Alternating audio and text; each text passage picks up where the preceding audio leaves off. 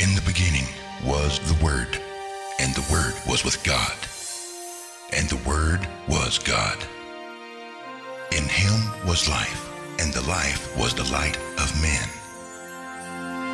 Go ye therefore into all the world and preach the gospel.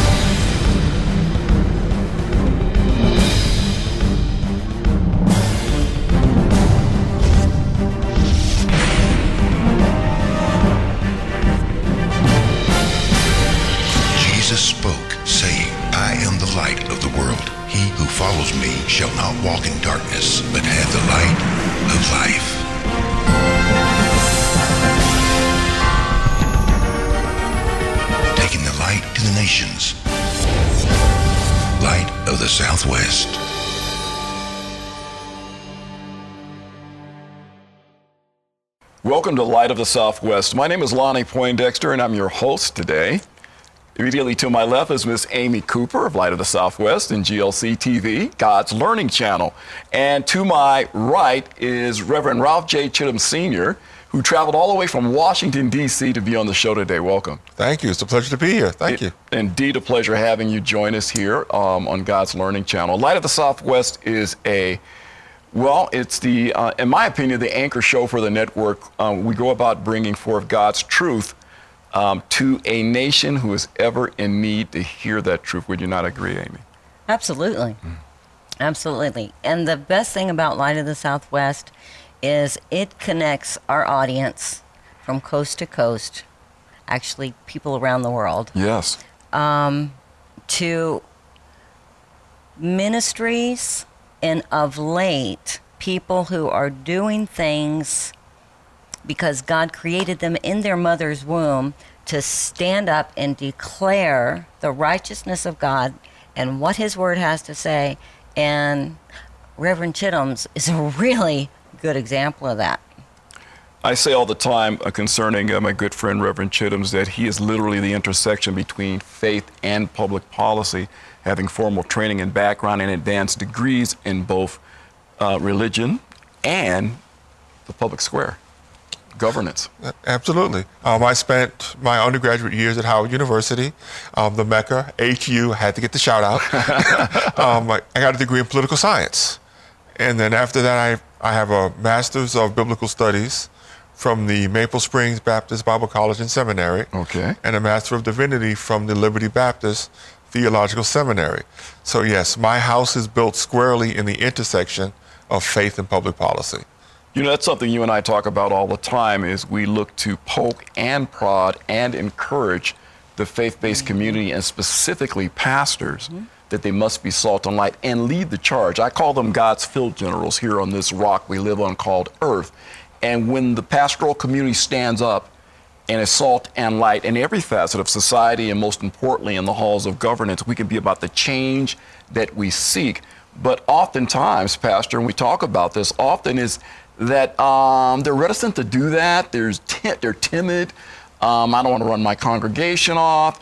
You know, things are going well now. Or, well, um, in the case of, of one particular pastor, I know I don't want to raise and speak up because, well, my wife has a sense of position in what she does, and if I say something, it could cause problems for her. Well, all of that may well be true. But the question that has to be asked of all of us, especially someone who claims to be a pastor, is in whom do you put your trust? Yes. Do you put your trust in man or do you put your trust in God? Do you believe that, you know, my God will provide everything that I need? Mm-hmm. Do you believe that your God is the God of the thousand cattle on a thousand hills? Do, do you believe that he will supply all your needs according to his riches and glory? Or are you trusting that, you know, the guy in the third row of the church is going to keep writing his tithing check There it is. so that you can keep the lights on? So do you trust God or do you trust man? And that's the question, that's the foundation question to all of this when you have pastors who say that they're afraid to speak up. The question is okay, then in whom do you put your trust? Whom do you put your trust? And at the end of the day, we know where we must put our trust. You know, that ties directly into the scriptures that talk about how unhappy the king of the universe is over the, sh- the shepherds misleading the sheep. Hmm. And And the, the, the scripture verse is woe to the shepherds. Yeah. Woe. Whoa. Right, and that doesn't mean That's woe not- as in as in As horsey horsey stop. stop. I know, I know, I'm in Texas, but it's not that kind of woe. This is um, you're about to catch a serious beatdown. Woe, W O E, to the shepherds. That's right. And you would think that they would, um, I don't know, take that seriously. Mm-hmm. I do. But I also, I really realize that a, a lot of them, not only are they afraid that they're going to lose the support from their congregation, which has happened. Yes. And pastors have been kicked out for speaking the truth. But it's more than that. It's that there's not enough of them uh, in in front of the nation standing up together. And so that causes fear in them too. Mm-hmm. That they're, you know, there's nothing sadder to me than seeing someone who is a leader in the nation of, of some type who, when they come under attack from people who don't love God, people who say they love God, but mm-hmm. you can tell that they don't, when they come under attack, where's the church? Well, an- another th- interesting part of all of this, there's a huge network of conservative pastors in this country. Mm-hmm. I mean, huge. Huge. There is a concerted effort to silence and mute us and not give us a public forum. Yep. You will not see us on mainstream media. You will see one or two of us on CNN, and then it's it's an attempted hit piece. Yes. Exactly. But you are not going to get fair reporting in the mainstream media from any of the alphabet network. You know, the ABC, CBS, CNN, MSNBC. You're not going to get a fair and true representation of conservative pastors speaking to issues, speaking from a biblical standpoint. You're not going to see that because they don't want us to be seen. That's right. They, they'd rather put these charlatans and frauds in front of the people Mm-hmm. who feed the people garbage. who feed them the narrative that they want to feed them. Exactly. Absolutely. So it's, it's not that there's not enough of us, it's just that there's a concerted effort To silence to you. make sure that our voices aren't heard. And that's why places like GLC Yes. um, become so important because, you know, some of your viewers, until this minute, they're like, oh, who is this Ralph Chittum's dude? Well, now they're going to have a chance to hear me. They'll go out into social media, and everybody has a Facebook page, everybody has a website, and now all of a sudden, it won't be just me that they've been exposed to. They're going to now get exposed to all of the other pastors that are in my network, and they're going to say, wow, where do all these guys come from? Exactly. And so, you know, GLC is, is a wonderful um, tool and a mechanism for getting these messages out. It's so true. Well, you know, um, not too awfully long ago, uh, Urban Family Radio closed down. And the reason they closed down is because they were not getting the support that they needed, right? Well, it takes bucks to run something like this. And the thing So, okay, is, is that so with- let- let- let's without do that this. support, Okay. you're Hey. not you're not going to have this anymore. Okay, let, us do this. Can I have the camera on me for a second? Ladies and gentlemen, this is Reverend Ralph J. Chittum Sr. I am here in the studios of GLC TV. If you appreciate what you see and what you hear on this network, understand that it takes more than just faith to make this happen. It takes your support, it takes your prayers, and it takes your dollars. So I'm going to ask you to pray and then make a donation to this ministry so that we can keep getting this information out to you so that our voices won't be silent, that the voice of Christ can be heard, that the message of the gospel will be transmitted across the airwaves. Thank you. Just so everybody knows, I did not even know he was going to do that, much less pay him to do that. Okay, so And, I, oh, and I'm not getting a cut. So before I came over here today, this is very interesting. thank you, by the way. Very much, thank you. Lonnie and I had this conversation some time back. The reason why it's so important that people are supporting things like this is that when this, you can't just go to the supermarket and buy a television station. Mm-hmm. You can't. Mm-hmm. And there are things that a television broadcaster can do that nobody else in the nation can do. Mm-hmm. Period. But you have this license for this station. That's what I mean. You can't go to the market and buy Uh-huh. one of those. There are very few of them. Yes. And if they fall out of the hands of the Christian community, There you go. they're going to the secular community. That's correct. And we will never get them back. That's how important it is. And just today, I haven't even told you about this because this happened right before I came out. I talked to a woman in Pennsylvania who owns a television station up there. She has no support. Hmm. And and she's like I have put everything for years and years and years into this. And I don't want this place to go secular. Mm-hmm. It takes the Christian community to make sure that the few places that we do have where we can have the voice of the church heard in this nation that they don't get taken away. So Absolutely. it's, On point. it's super important. on point because there's a concerted effort taking place within the secular community to do exactly that, to commandeer the stations. Um, they know that we're financially up against it because we're listener supported, and they are supported by their major sponsorships and advertisers and what have you. And um, they're coming after the faith-based community, and, and, and to get these. And I've, I'm learning from you and others that um, I've sat with counsel that. Um, like you said, you just don't go to the market and buy one of these. It's not like I'm going to buy a television station. I wonder how much one of those costs. Thank you. A lot. A lot, and the right types of contacts, and jump through the right types of, hoop, of hoops to even get in position to acquire one.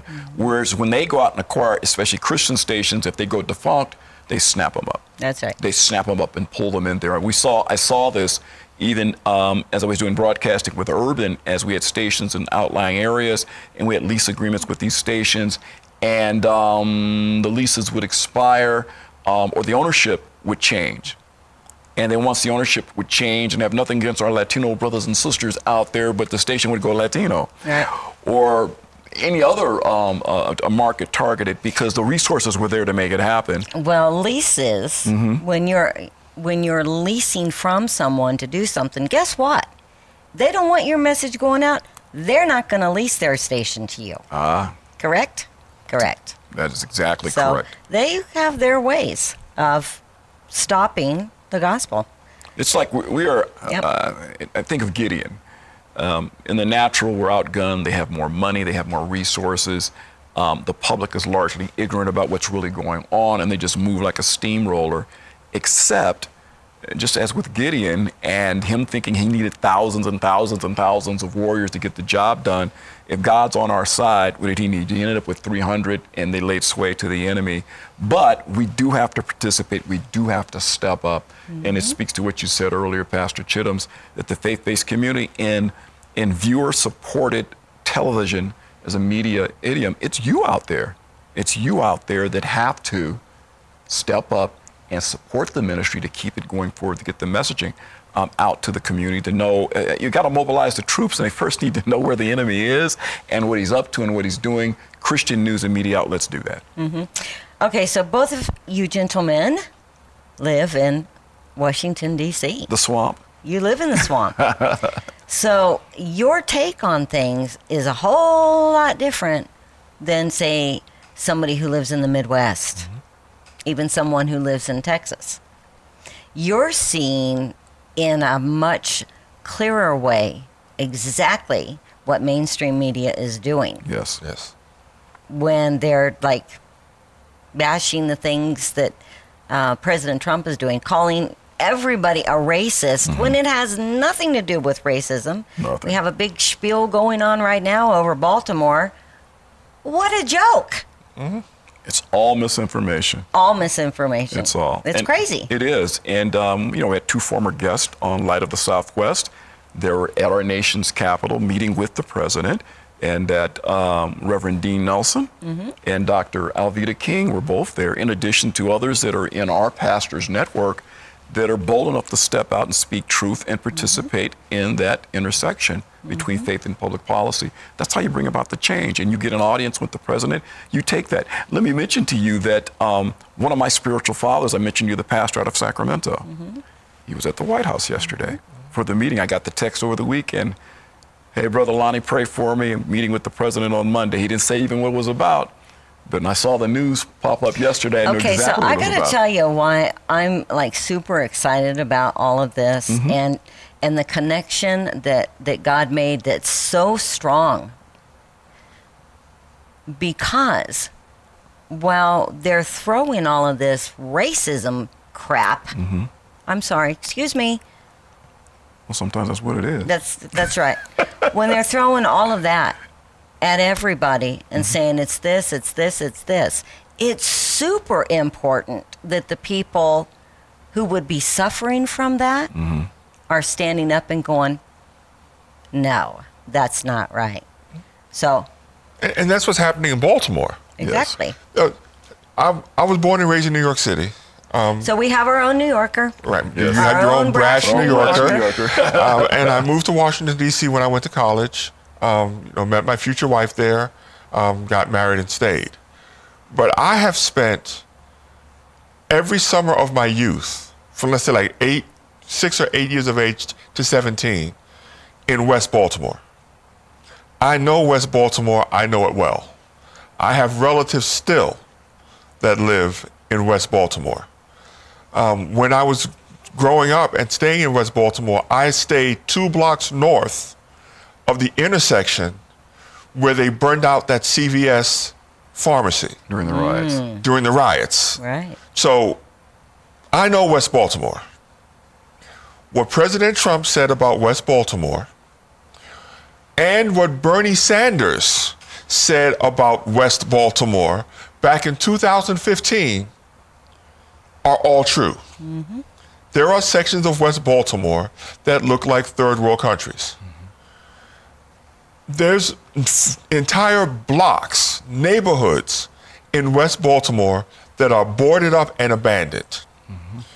There's this one block, I have a relative who lives on this block.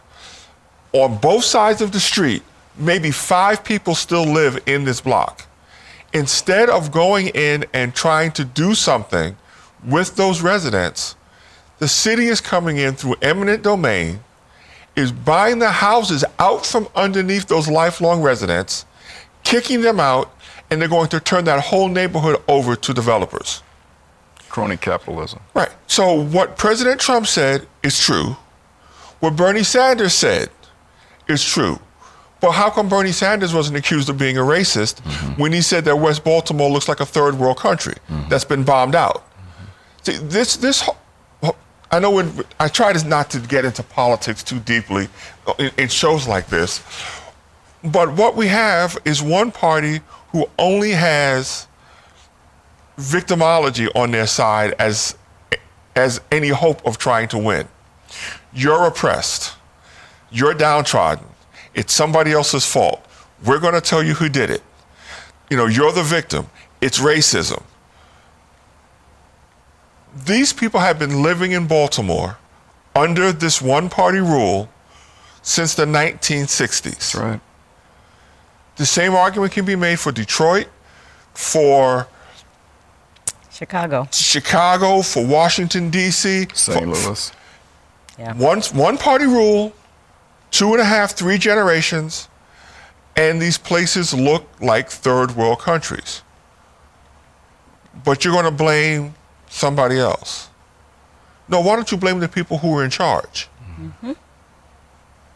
And and I love what President Trump is doing. Mm-hmm. And and it's, what's funny is, and the only way I can say it is to be bluntly, white people are cracking me up now because it's gotten to the point where you're all like, I'm a racist? Okay, fine, yeah, I'm a racist, but your neighborhood still stinks. Mm-hmm. Because the sting of being called a racist has been removed. Right. They've used I've it been too accused much. of being a Yes. racist. Mm-hmm. I, I thought black people couldn't be racist because we didn't have access to the linchpins of power Because we were that allow someone to impose their bigoted views on someone else. Right. But see, that's different because I'm a Christian conservative who generally supports the president. Now I can be a racist. Oh, so now everybody can be a. Okay, if everybody's a racist, then nobody's a racist. Mm-hmm. So let's just take that whole argument off the table. Take that word. Let's you know retire it to the to the dustbin of history, and let's deal with the issues that we have at hand. Mm-hmm. Let's deal with the fact that in the 1960s, you had only 30% of black households headed by single mothers. Mm-hmm. Why is it now it's over 70% mm-hmm. and in some communities it's 90? Yes. Let's deal with the fact that reliance on food stamps and AFDC and WIC and all these other government programs has exploded since the 1960s, since there has been a systematic effort by the government to remove fathers from the homes and replace fathers with big daddy government. Mm-hmm. So let's stop talking about racism and let's start talking about reversing some of these policies which have completely decimated and destroyed the family. Now we're talking about, you know, generally urban America, but the poorest, the poorest communities in this country are 100% white.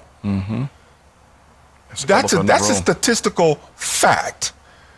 Appalachia, Appalachia. up around the ridges. Yes. There is the only black person you see in that community is somebody who got lost. Mm-hmm.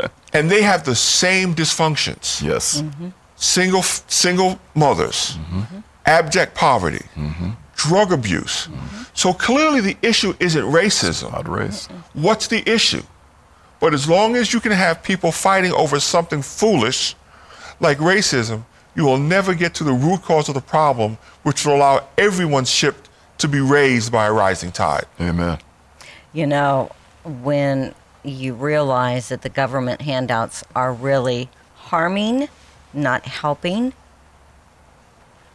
it makes you real grateful when you have an administration who is working to get people back to work and off of all the government handouts because you realize that it is uh, not just a dead end, it's a It's a death trap. it's Yes. a, exactly, exactly. And as the church, we know from Scripture Yes. that you have to have that father in that household. He represents God. Hmm? So I'm like, church, why aren't we, as the church, standing up and going, do something about this? Because this has got to stop Well, because we've got to do something that actually corrects the problem, not makes it worse. So, okay, well, I, I'm- I'm not a senior pastor. I'm, I'm on staff at a church, so, so I'm not the big guy. I don't sit in the big chair. But the problem that we have is show me in the Bible, show me in the Bible the scripture verse where Jesus tells government officials to take care of the poor. Yes. to take care of the homeless, to take care of the widow, to take care of the orphan. Show me that scripture verse. Who is instructed to provide those services? Church. the church, Okay, we, if the church doesn't do it, and a vacuum is created, something or someone has to fill it, right? It's going to get sucked in. and it got sucked in Yep. by Big Daddy government. Yep. But when Big Daddy government steps in, they come in with rules and regulations. Mm-hmm. Now, what we're seeing now with the disintegration of the nuclear family, understand this didn't start in the 1960s. This started way back in the 1930s. How do I know? Because I know, know older women who were social workers back in the 30s. And they were instructed when they did their home visits to look for the presence of men in those homes. And if there was a male, if there was evidence that a man was present in that home, that woman would lose her benefits. Mm-hmm. So this started way back in the 30s, gained steam, and found its full voice In the in the 1960s. Yes. And from 1960s forward, you have seen the systematic destruction of the nuclear family, patriarchy. Mm-hmm. You've seen the rise of hyperfeminism, mm-hmm. which has again taken the, the male headship and said, we don't need a man. Mm-hmm. We're going to do it by ourselves. And it has completely destroyed communities from, from You know, and a Coast to lot. coast. It's like we were talking last night, and you told a story about a guy who was basically set up hmm. and paid a really high price for that. And when his daughter saw the price her father paid for mm-hmm. what she did, mm-hmm. um, she told the truth, but they still carried out the sentence with him. Yeah. And I'm like, we just have no idea what is literally going on in our justice system on things. So Ralph and I about got into it last night when we first met, right? And he's talking about because I know what the Bible says about if uh, if you're killing somebody, then you need to be taken out. God knows I think all pedophiles should be taken out. Mm-hmm. However, Ralph kind of changed my mind on that once I listened to him. So talk about the death penalty from your from your point of view because it's valid. Right. Once once I started really thinking about that, I'm like, you're right. Well, this is part of my, my, my faith journey, you know, m- my personal development. Because you used to be hardcore death penalty. Oh, I was right? hardcore death penalty. And I told you last night, you know, I, I was of the school, you know, why are my tax dollars paying to keep all these losers alive? You know, you give me one dollar on a plane ticket and I'll fly across the country to every federal prison and I'll flip the switch on every last one of them for free. I mean, that's how hardcore I was on the death penalty. But then um, the, the whole issue of life started to, to bubble up inside of me. Mm-hmm. And, and it started, of course, with abortion. Mm-hmm. Uh, and so God is the giver of life. And, and here, well, this is sort of a segue, a, a side note. And it doesn't matter how that life begins, mm-hmm. that life is sacred. Because in the church we teach that it yeah. doesn't matter if the child is born into a family or to a single mother, that child is still to be loved and nurtured by the church mm-hmm. and not to be ostracized That's right. Mm-hmm. because of the, the, the family into which that child is born. Mm-hmm. Well, if that's true, then it's also true that it doesn't matter how that child is conceived. That child's life is valuable whether that life was conceived in love or whether that life was conceived in rape. Now that's tough. But it- It's tough, but man, there are a lot of stories about some really dynamically powerful people in the Right. kingdom. Some of the best stories. Yeah. Right. Right. So so all of this was happening with me on the front end. Mm-hmm. You know, dealing with life and abortion mm-hmm. at the front end. And then one night I got that tap on my shoulder and was like, so how do you reconcile that with being so pro death penalty? I'm Like what? you know, God, God has a way of sneaking up on you. Mm-hmm. And then I had to sit back and I started thinking about, okay, well, all life comes from God. All life is a gift from God. Well, the only person who can take a gift Is him. is the person who gave the gift. Mm-hmm. So, what right do we have to take someone's life prematurely? And then I started thinking about the statistical facts that we know that there have been hundreds, if not thousands, of people executed in this country. And then we find out that the person didn't do it. And that is what got me. I'm like, yeah, you know what? I never thought about that. But you, ha- you have these guys, they've spent 20, 30 years in prison. You're finding it, and you find it most descriptive and most often in an environment where government is run amok. Mm-hmm. It's, it's not because folks are solidly conservative and Christian that they're just flipping the switch. No, it's in those environments where you have government run amok. And, and anybody that's been on the negative side of dealing with government running, running amok, you'll see um, all the instances where they miss it. And what you find out is that they miss it and they don't care that they missed it. Exactly. Like in the case of the gentleman I mentioned to you who was caught up in the system because his daughter lied. And they still made that man go through programs because I said, This is all about revenue generation. Right. Mm-hmm. And so you have to understand that if that's what's taking place, people of faith have to step up and participate in public policy. I'm talking about everything from the dog catchers, you like to say, to the city councilmen, to the judges, and everybody in between on up to the national level to be the conscience of our nation so that we can have an environment where we're showing true compassion. Because But- otherwise, what you're going to end up getting is a whole lot of folks. I just saw one recently. Guy spent 20 years in. in there's a movie coming out um, in Hollywood. Every once in a while, they get it right. And You're talking, about, you're talking about Brian Hawkins, Yeah. the football player. Yeah. But, but also, if you are an American of African ancestry, Mm-hmm. you know the history of this country Mm-hmm. where strange fruit Mm-hmm. Was hung from trees mm-hmm. based upon an unsubstantiated, unsupported allegation Mm-hmm. that he did something to me. Mm-hmm. Mm-hmm.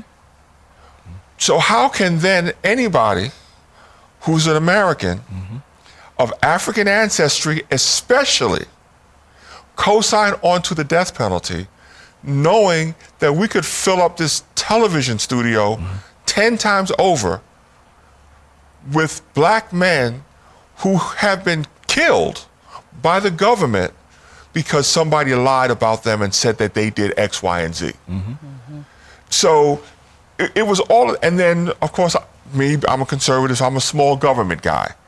I want the least amount of government intrusion in my life as possible. I'm a constitutionalist. That's the way it's supposed to be. How much more big government can you get when the government kills somebody? How more intrusive can the government be into your life than taking it away from you? Especially when you did nothing. especially when there's a possibility. That, and, and, and, uh, and trust me, I get it. Um, you know, Epstein and his Lolita flights and Pedophile Island and the rest of these guys, it, it's hard for me to maintain this belief that the death penalty is wrong because there, there is evil in this world and there are evil people in this world. Yeah. Okay. So last night, I asked you to tell me what motivated you. What is it that drives your passion? And man, you didn't even hesitate on that. And it was over abortion. But you didn't really tell me the story. What happened with that? It's, I don't, it was, I was always raised in and around the, church. I was raised Catholic, Okay. Roman Catholic. Okay. You know, Pretty the- pro life. Right. And as in most people, when you get older, you walk away from it, mm-hmm. and you know you get out into the world and you you have a good time. You you do your thing. And in my late twenties, you know that that scripture verse, you know, train up a child in the way that he should go, and when he was older, well, all of a sudden I had that come to Jesus moment, mm-hmm. where where you're standing out there in the road, and you have to make a choice either you go back to where you came from, where you belong, or you keep going down that road that's going to lead to death and destruction. And I made the choice. And when I made the choice, it was a choice that you you don't come back from it. Mm-hmm. Either here's another one of my personal theologies. If you're going to live a life that's going to take you to hell, make it a good one. And just ride the train. Make it worth it Ma- if you make- can. Right, make it worth it. But if you're going to live a life of righteousness and you're going to be seeking after God's face and you're going to be trying to you know, sanctify yourself on a daily basis, then don't play with that either. Mm-hmm. It's either all or nothing. Mm-hmm. It's that's that's it. And so I decided, okay, like the prodigal son, it's time for me to come back home. Mm-hmm. And from that point forward, it's been sort of a, a- a whirlwind. Mm. And it has cost me some friends. It has cost me some elections. It has, you know, cost me some jobs. But what profit a man if he gains the whole world and loses his soul? So th- that really, you know, and I've been, I've been married now for 35 years. I'm the husband of one wife, one married once, never divorced. We have four great kids. They're all grown. Um, we have a granddaughter, and I just want to be the best example that I can be of a husband, father, grandfather, you know, pastor, community leader, and and that transcends politics. It's a, it's about being salt and light. Yeah, and, and we were discussing this um, as a man and as a parent and a husband. Um, the passion and understanding that you want to do something that will leave legacy. You want to do something. You want to be able to say, when my time is up and I leave this earthly plane, I did something that would make it better for my children and my children's children. And you know, that's scriptural, amen? Mm-hmm. Um, so when those things get honed into you, that stirs you on, propels you, it, and, and keeps that passion going. And then when you see the, the atrocities that take place in terms of the misdirection of the populace of this great nation and redefining of our history, it stirs me up. I, I he knows I, I, get angry. You know, I'm not the brash New Yorker. I'm the laid-back California guy. So he and I are. Till you I, get mad. Yeah, he and I are great, great friends, and yet we're polar opposite in terms of how we t- typically deal. But the one thing that get us both rankle up in, in, are these issues and because you see what's going on, you see what's taking place, and you understand if you do nothing, nothing gets done. And like the oh man, it's all going to hell in a handbasket. Well, it certainly will if people of faith don't stand up. Mm-hmm. And it doesn't take even a whole lot of us. It takes that remnant to stand up and say, God, here I am, use me. And when that takes place, and I share all the time um, when I do radio, the most amazing things will take place, the most amazing associations. Having a chance to meet you is because of that. Mm-hmm. Having a chance to meet you is because of that and connect with people that I still pinch myself when I can tell folks, I actually do- know Dr. Alveda King. you know, now when I met her, I was a bumbling idiot and trying to introduce myself, and she, we still laugh about that.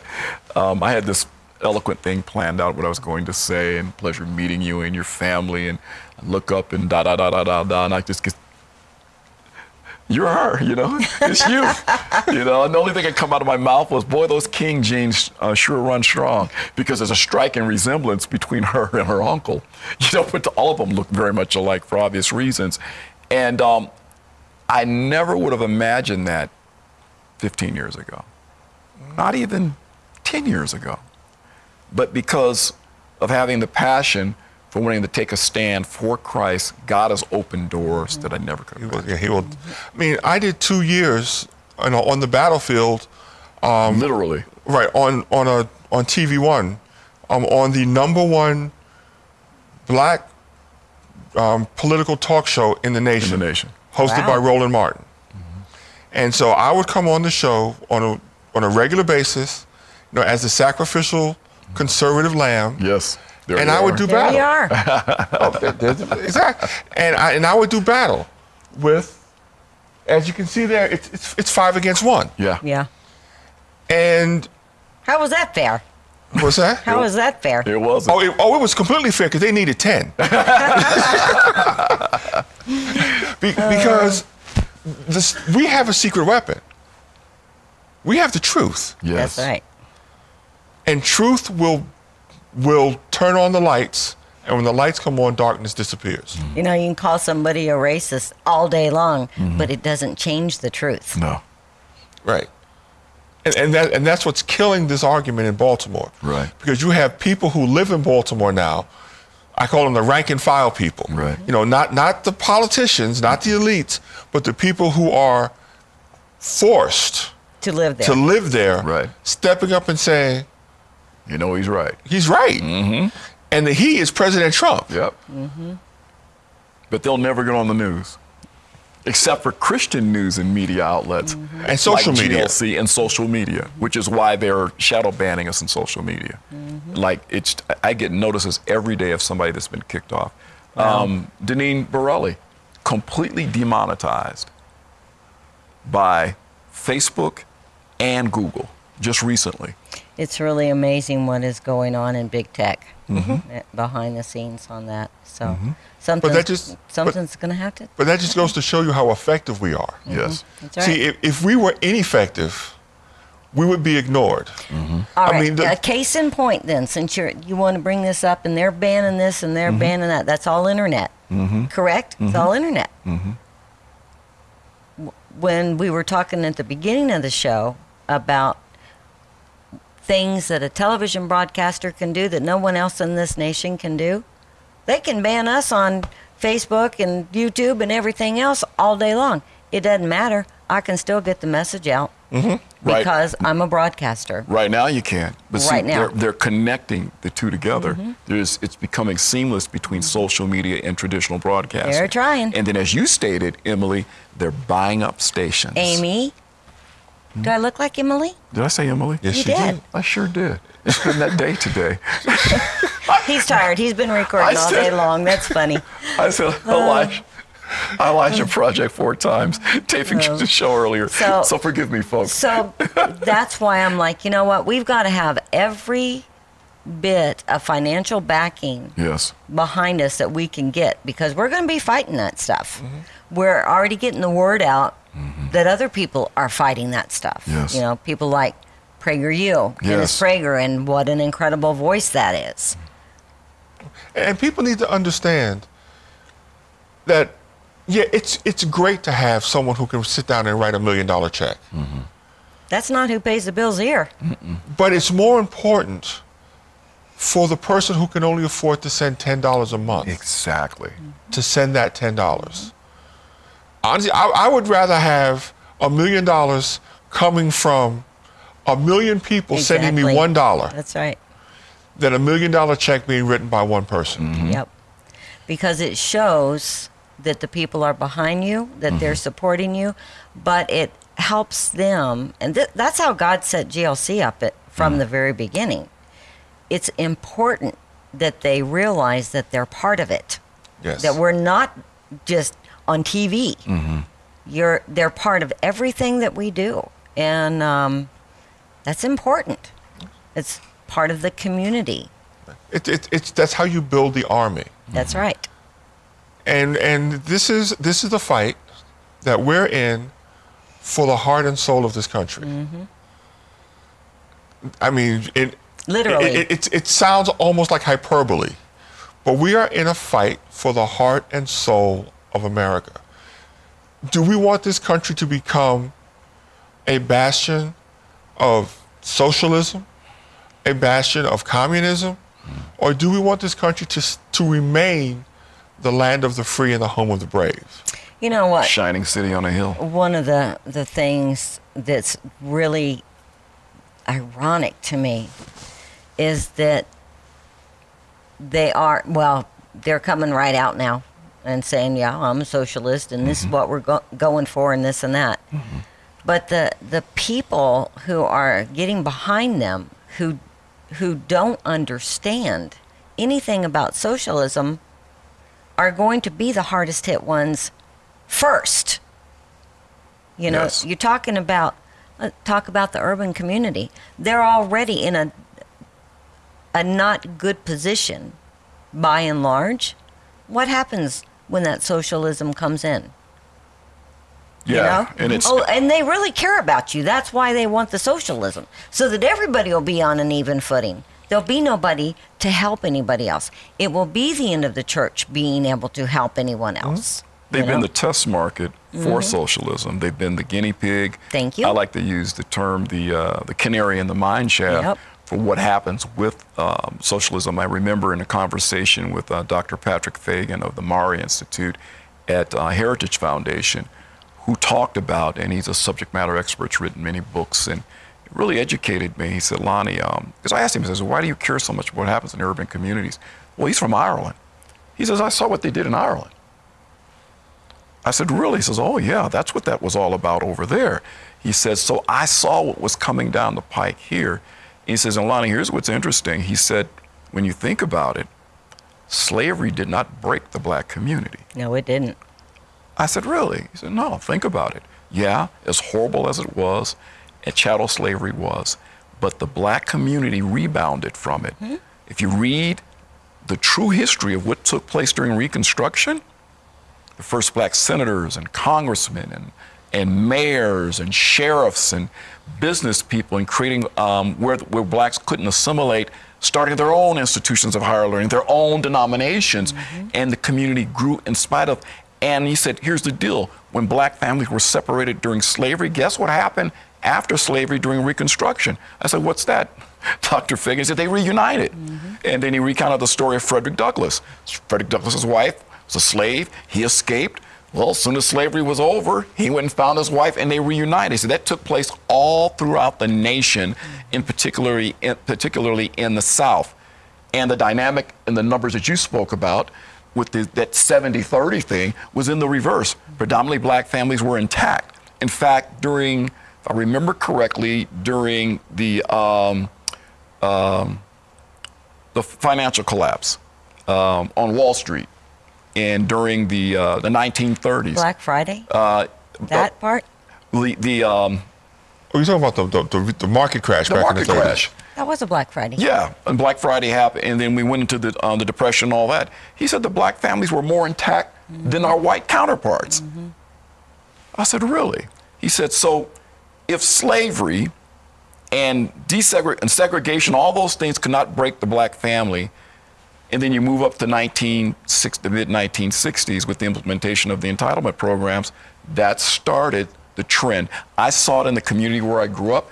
It was a prominent, solid black middle class and upper middle class community that in the 1960s, when we moved to that community, um, you could leave your doors unlocked. The 1970s hit, and you begin to see the decline. I could count, and I've shared this, I believe, on shows on your show, that I could count on one hand how many divorced families were in the entire neighborhood. Mm-hmm. Today, I couldn't count how many are on the street where I grew up. Right. Too many. Mm-hmm. Too many. And so when he shared that with me, I said, oh my God, that's the elephant in the room. That's what's really going on. Yet you know the misdirection, Pastor, and you deal with it there in Washington, D.C. from your bully pulpit, and you deal with it here on this show. We deal with it on GLC TV as getting the truth out, what really took place. But a lot of people are being misled, amen? Well, and, and it's a control mechanism. Yes. You know, and when you talk about socialism, here's something that's interesting. When you look at any socialist country, pick pick pick a socialist nation. Oh, nation. Venezuela, they're doing great. Right. Pick pick one. I dare you to find a leader of a socialist nation that's skinny. That's, That's right. true. That's the right. people are eating dogs Yes. Right. and eating out of trash cans. But every leader of every socialist communist country is as fat as a pig. Mm-hmm. Socialism is, does very, very well for the elites, Yep. Yes. for the people at the top. Socialism But and the communism. people at the bottom are the ones who suffer. Lonnie and Mm. I have some something in common, and that is that both of our fathers were in the Korean War. Mm-hmm. And when um, President Trump went over there and went to the DMZ and met Kim Jong Un, this is we really started talking about this, Mm-hmm. and this is one war that they don't teach anything about that at all. And what's really interesting about that war is that is the war that was good versus evil, capitalism versus socialism and communism. I mean, every single thing. And North and South Korea used to be just Korea, there mm-hmm. was just one. So you have families Yes. that are still related, they can't get to each other. Look how South Korea has flourished under capitalism. Yes. Look how devastated North Korea is under communism. Right. So, It's it- like, you know, you look Right. at the satellite images. yeah, you know, especially at night, Right. of the Korean Dark. Peninsula and the North Korean lights. section. All sp- it's like sparkly. You know, it's like Simba, you know, in The Yeah. Lion King. Don't go over there. That's the dark lands. You know, and, and and South Korea is lit up like Lit a Christmas like a tree. Christmas Right. tree. I I traveled mean, there. what? And these are the same same people, Mm-hmm. same genetic makeup. Yep. that's right. Everything about these two people are identical, except for the political philosophy That's right. and the economic ideology. Yes. That's right. I mean, it, there's no clearer delineation of of of and- what that policy does to its and, and, people. and tied to the belief systems and so forth. Um, I was there two years ago, and it's just like I said, it was night and day. I didn't travel to North Korea, but to see what's taking place in South Korea, um, other than the language on the side of the buildings, it could have been any major city in, in America. Well, one of the things that I also learned Mm-hmm. in talking to you and researching some of that, because while you were there, they don't have any Japanese cars over there. No. Because Not before, before the war and before World War II, Mm-hmm. which is when Korea was split up, it was the Japanese who were brutal Yeah. to the Korean people. Yeah. And so to this day, they don't have nothing to They do with They have not them. forgotten that. I looked, and uh, I said, no, I saw a Honda over there. Somebody corrected me. You saw something that looked like a Honda. It's probably another Hyundai that you didn't know existed. and I saw Yeah. nothing but Hyundais, Kias, which are all owned by the same company, BMWs, and Mercedes, and a smattering of American Iron that was over there. So again, history is so important, Mm-hmm. and there are reasons why. It's like, well, you know, David Barton's program, Setting the Record Straight American Love History David. in Black and White, it just set me off. That was it. Done. I am done with putting up with this.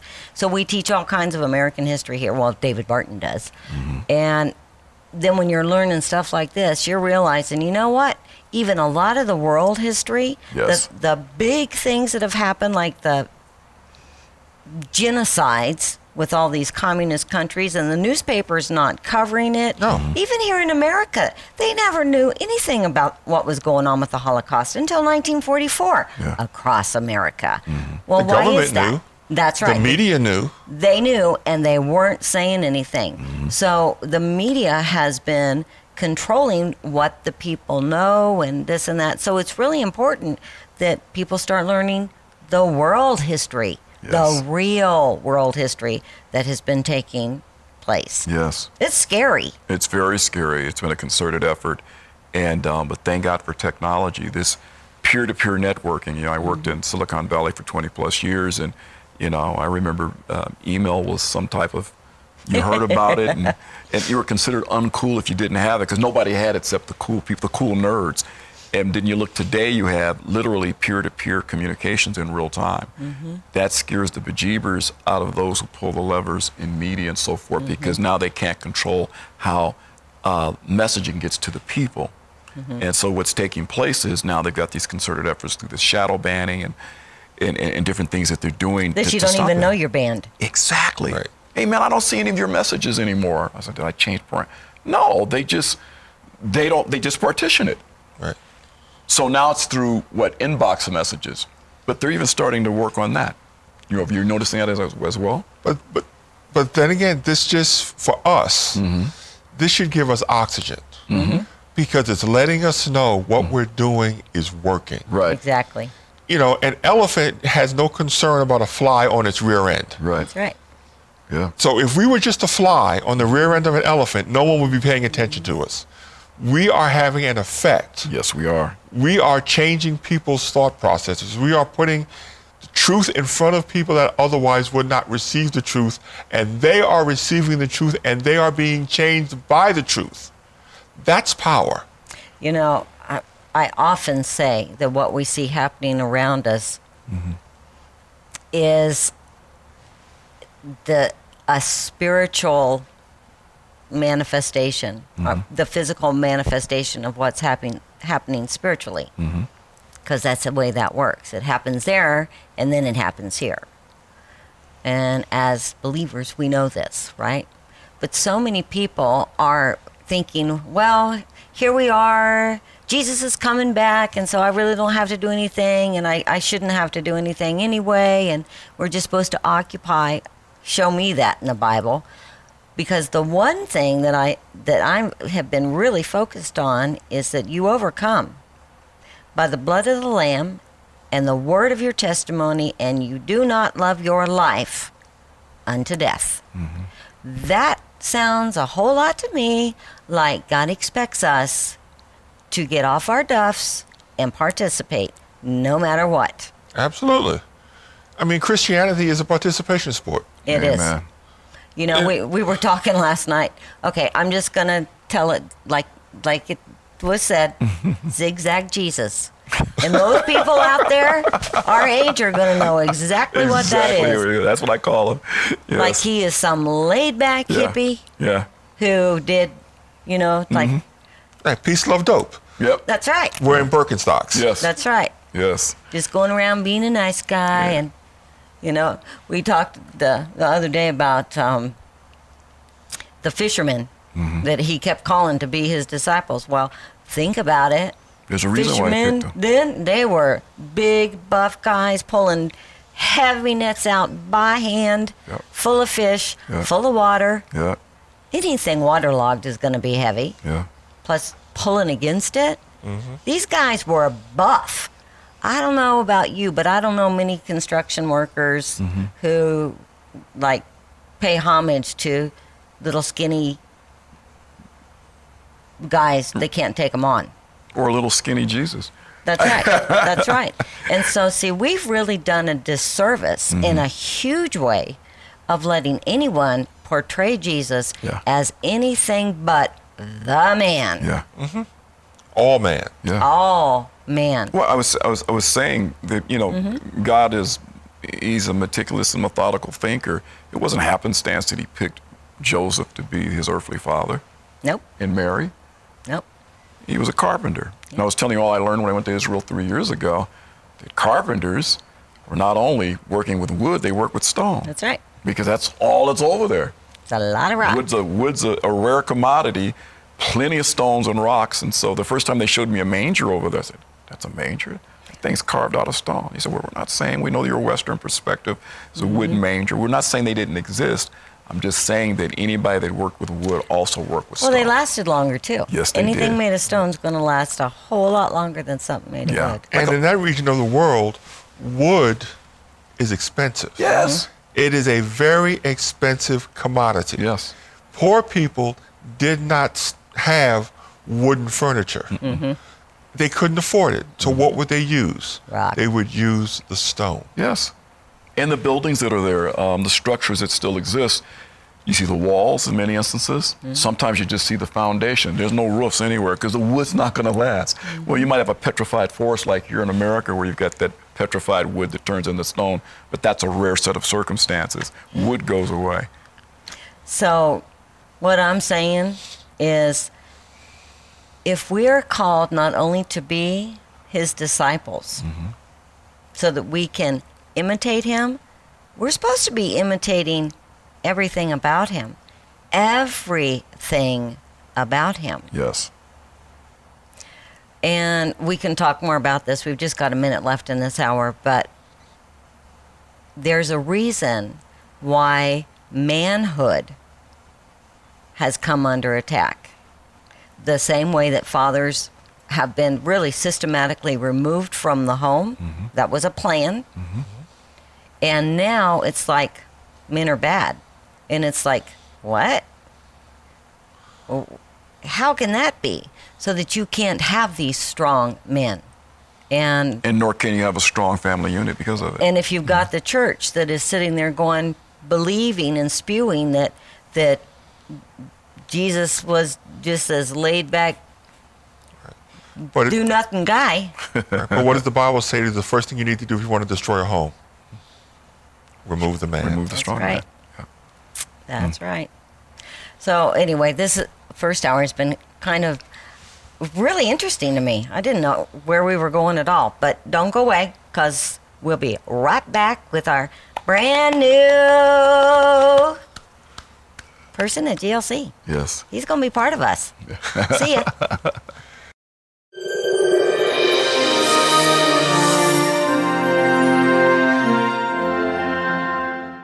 You're watching Light of the Southwest, and we're back. And um, again, I have Miss Amy Cooper with me, and also the Reverend Ralph J. Chittums Sr. from Washington, D.C. And we're just having a wonderful time, wonderful time um, talking about uh, the truth of, um, of, of Christ and what it means to be a Christian and a Christian that participates in every facet of society, being salt and light. So, Pastor Chittums, we want to throw it right over to you, sir, to talk with us a little bit about. And I know we covered this um, in our interview segment with uh, the uh, Isaiah Project.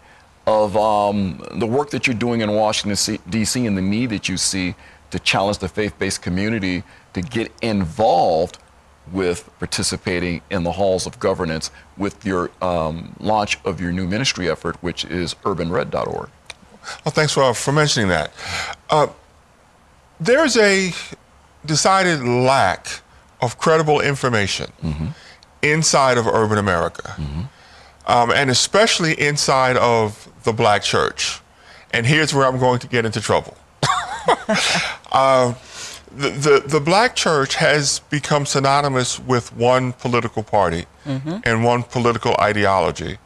And unfortunately, that party's platform is the complete opposite of Christian faith. Mm-hmm.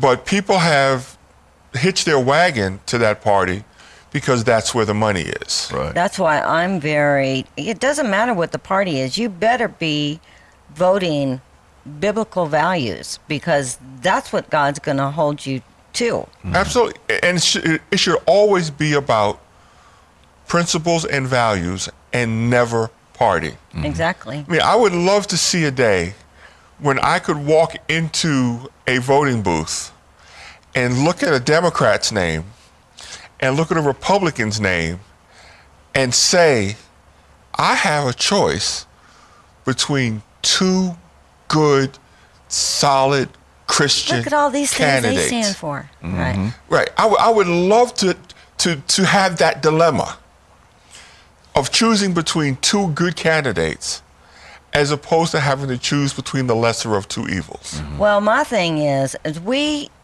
have had proof in the last couple of years that we got problems in both parties because mm-hmm. nothing's getting done. And it's very, very frustrating.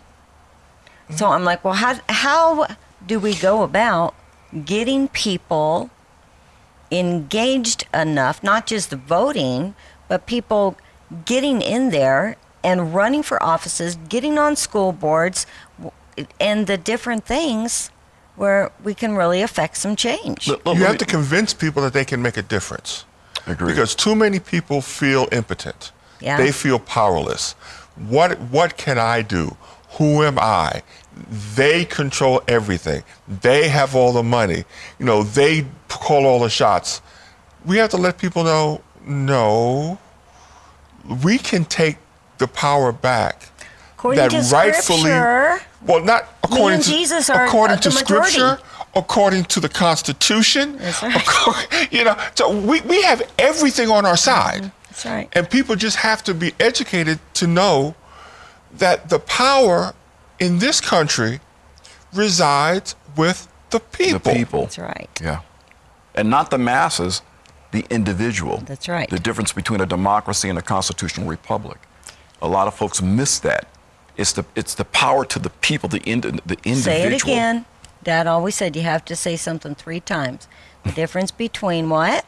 The difference is they always say America's a democracy. And it's not. And it's, it's not. It's a constitutional republic. It's the difference between the power of the masses versus the power of the individual. Mm-hmm. In a constitutional republic, it's the power of the individual that you as one person can make a difference. Difference because you have the power of your pen and the vote mm-hmm. to challenge the status quo and who's in power. And if you don't like that, you can bring about change. And if enough of you gather together into a group, you can affect change on a massive scale. And um, but today there's just just mass hysteria and, and, and, and mass, and, and I didn't understand this. I have to say, I got educated on the difference by folks like this gentleman here, those who are uh, uh, uh students of understanding. I can say his background is, is in uh, political science. And, um, and, and I get it now, and it's huge when you understand that, that take, takes place. Other nations are democracies. That's right. But also, when you, when you realize that civics mm-hmm. has been taken out of the public school curriculum, mm-hmm. going on now for the third generation. Yeah. Mm-hmm. So you now you have grandparents, parents, and now children who don't understand that this is a constitutional republic. Okay. They don't understand mm-hmm. that a pure democracy mm-hmm. is mob rule. Yes you know, and, and on this, and just on the off chance that some of our viewers don't understand what, what we mean when we say a pure democracy is mob rule, this is what happens under a pure democracy. A pure democracy says 50% plus one on any issue wins. Mm-hmm. So the three of us are sitting here on this set. Mm-hmm. The two of you decide that I don't need my cell phone. Oh, that only takes one. No, but, uh, but, yeah, but I'm just so the two of you vote. Right. Mm-hmm. I lose my cell phone. Right. Why? Well, that's democracy. Mm-hmm. More people voted to take my cell phone away from me than me voting to keep it. Mm-hmm. That's why our, the founding fathers understood that this country could not ever become a true democracy. Right. What did Ben Franklin say? When he, when he came out of the convention, he was asked, What have we given you? Mm-hmm. He said, A constitutional republic if you, can, keep, it. That's right. That's right. If. Yes. Because they understood the pitfalls of what would happen if we went down the road of a pure democracy, which is mob rule. Which is And if wh- you don't think that we don't need to do something about the education Mm-hmm. in the system, that statement that you just made about civics being removed from the curriculum Mm-hmm. Yeah. for the third generation now, that's why nobody knows who we are. yeah. Right. That's why we have people now saying we need to do away with the electoral college. Yep. Yeah. Do you not understand that if we do away with the electoral college, that presidential candidates will only campaign in maybe 10 states? If, if that many. If that many. Right. Only the big ones. Right, if that many. Mm-hmm. But they may do 10 just to hedge their bets. Right. In case, well, if, if I lose Ohio, Yeah. then I can pick up Wisconsin. Yeah. You basically have. But 50, but 40 of the 50 states, Wait, those people become what's- irrelevant. Look what has been happening in California. I have family in California, so I know for a fact there's some good people in California. Lonnie Yes, has yeah. family in California. are. There's some really good people. a lot of them looking to move now. I Yeah, a know. lot of them. but the thing is, is that you got a big, a big mess out there, and it's like, really, do you want the state of California to be choosing Yep. for you? No. Texas, maybe, Hmm. but not California. And they're working on Texas.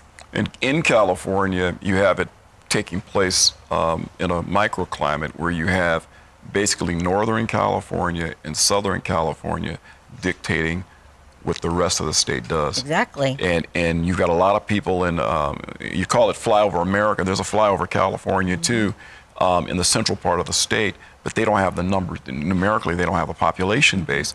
And so the LA Basin and San Francisco Bay Area are driving it with all the wild, crazy policy that you see. Same thing is taking place on the nation. You've got New York, correct? You've got California on the West Coast, throw in Connecticut and a few other states, and they'll be determining who's going to be running things from here on out. Mm-hmm. and and it's and it's absolutely insane. Mm-hmm. But the reason why you can someone can put these arguments forward and they gain traction is because the American public is ignorant. Ignorant. That's right. I didn't say stupid. Mm.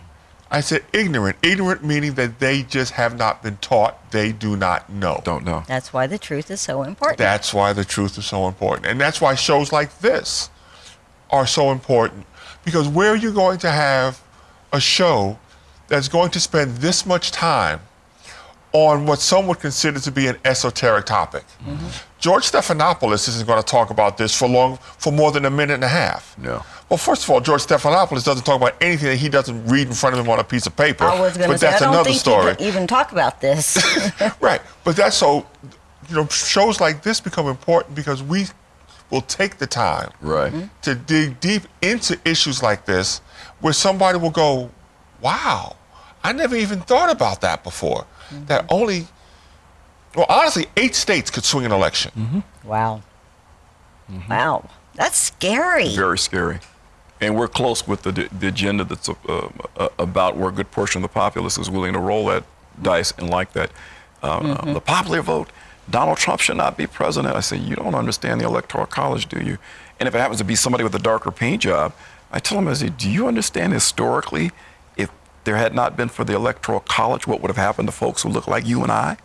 Because they don't know the history. Well, black people have been lied to for so long, historically, about everything. Yeah. Everything. that when it when it it, uh, it just it frustrates me. You know, when we when you go back to the founding of the nation and you talk about that three fifths clause, 90 percent of Black Americans do not even understand It had nothing to what that race. did. They say, "Oh, yeah," they said that we were three fifths of a person. Mm-hmm. No, that's not what that clause did. That That- that little clause mm-hmm. saved America. Yes. is Yes. what it did It as a nation. Otherwise, the whole place would have been slavery. Although, otherwise, the southern states Would've would have had such an insurmountable lead yeah. in representatives In the Congress. in, the, in Congress mm-hmm. that they would have controlled everything. See, And that clause did didn't say that black people were three fifths right of a vote. person. They didn't it want said them- that for representation purposes. That's right. So it wasn't giving the slaves the right to vote. It was just so that their owners could count them, Mm-hmm. so that they could be counted Counted in the census so that they could get, right. get the congressional more uh, representation. Mm-hmm. Congress so that they could they could run the country. That's right. Yeah. And and and so you have people who are completely uneducated. Yeah. They're ignorant on this issue. Mm-hmm. Some race baiting hustler mm-hmm. has fed them a narrative. They accept it as truth. They run around and they spread it and they teach their kids and their grandkids. And they're as wrong as two left shoes on a man with no feet. Mm-hmm. So what are we doing about it? We take every opportunity we can, like on forums like this, Yes. and we tell the truth. We go into, I mean, I, I shared the story with you last night about going to the barbershop Yeah. and not being afraid to speak the truth in a hostile environment because the truth will win. When conservatives show up, when Christians show up unafraid and engage culture, we will win because we have the truth. The thing that surprised me that you talked about was the issue of abortion when you were talking to him in the barbershop. Mm-hmm. That that was the thing that made men Mm-hmm. go, "What? Yeah. What?" That's the meeting place. Well, ju- I'll, I'll tell the story so that Okay. um, your viewers will, will know what we're talking about. Um, in the black community, the barbershop is is the hangout spot on Saturdays for for men. Right. You know, usually it's the same group that shows up every two weeks. You know, if you don't know each other by name, you definitely know each other by face, and and a community develops. Well, my, my barber knows me, knows my politics, knows everything about me. And so he can't wait for me to show up because he wants to engage in a conversation. Legitimately, he, he wants to hear the viewpoint of someone who thinks differently than 99% of the people who come into his shop. That he's listened to. Oh, right, ad nauseum. So I'm in the shop, and this is during the the president, the lead up to the presidential election in 2016. So he knows I'm a Trump guy, and I supported Donald Trump, and so we're having these discussions, and some of the guys in the barbershop are like, "What? You support Trump?" And they're like, "Why?" And I was like, "Well, why not?" And then I go talk about some things with Trump, and then I says, "Well, you guys supporting Hillary?" They go, "Yeah." And then I said, "Well, you know Hillary Clinton supports the killing of babies up until the moment that they're born." They're like, "What?" Mm-hmm. I said, Hillary Clinton has stated that a baby, prior to being born, has no constitutional rights whatsoever. They're like, Yeah. "What?" I said, "She said that you can kill a baby at eight months and 28 days." Yeah. And they were like, no, she didn't. I was like, I don't want you to believe me. Go out, look it up for yourself, see you in two weeks. And so I was having this, this, this is a rolling conversation. This wasn't just a, a one time deal. And every time I would have this conversation and I would run into some of the guys who I had previously spoken with, every last one of them said one of two things. One, okay, I'm going to vote for Donald Trump or two, I can't go that far, but there's no way I can vote for Hillary Clinton knowing what she believes. Mm-hmm. And this is why it's so important that individuals are speaking up. Yes. Yes. And and that's what I mean. We are the salt, we are the light. if we don't speak up, where's the salt coming from? Right. And if we don't speak out, where's the light going to come from? How can we get more truth into the urban community, though? Because they are pretty particular about what they listen to. Just any chance you get to engage, engage. And honestly, it has to come from inside. Mm-hmm. It has to come from inside the community. It has to come from people who have built up some credibility inside of their community. Right. It has to come from the church. But, but, but also from people in the church who have credibility. You know as well as I do that too many black churches are helicopter congregations. I agree. A helicopter congregation means the pastor lives 20 miles outside, and on Sunday morning, you see more cars with Maryland tags at the DC church mm-hmm. than you see DC tags at the church. Mm-hmm. So these are people who helicopter into the community for a couple of hours on Sunday mm-hmm. and maybe for Bible study on Wednesday and helicopter out and otherwise have absolutely no interaction with that community that church is impotent. They're not going to have any power to influence anything in that community. In that community. you have to have people who are living in that community, invested in that community. Everybody knows I'm a Republican. But when I go out, the fact that I'm a Republican isn't the lead off. The fact that, okay, that's Ralph. He has been fighting with us to clean up the parks, to do this, to do that, to do the other. Oh, and he's also a Republican. Changing the order of identification is critical. And that's why it has to come from people who are already, and there, there are lots of people mm-hmm. in the community who have conservative values, mm-hmm. but they have been scared and intimidated into silence mm-hmm. because they know if they pop their heads out of the ground, just like in whack a mole, they're going to get hit. Right.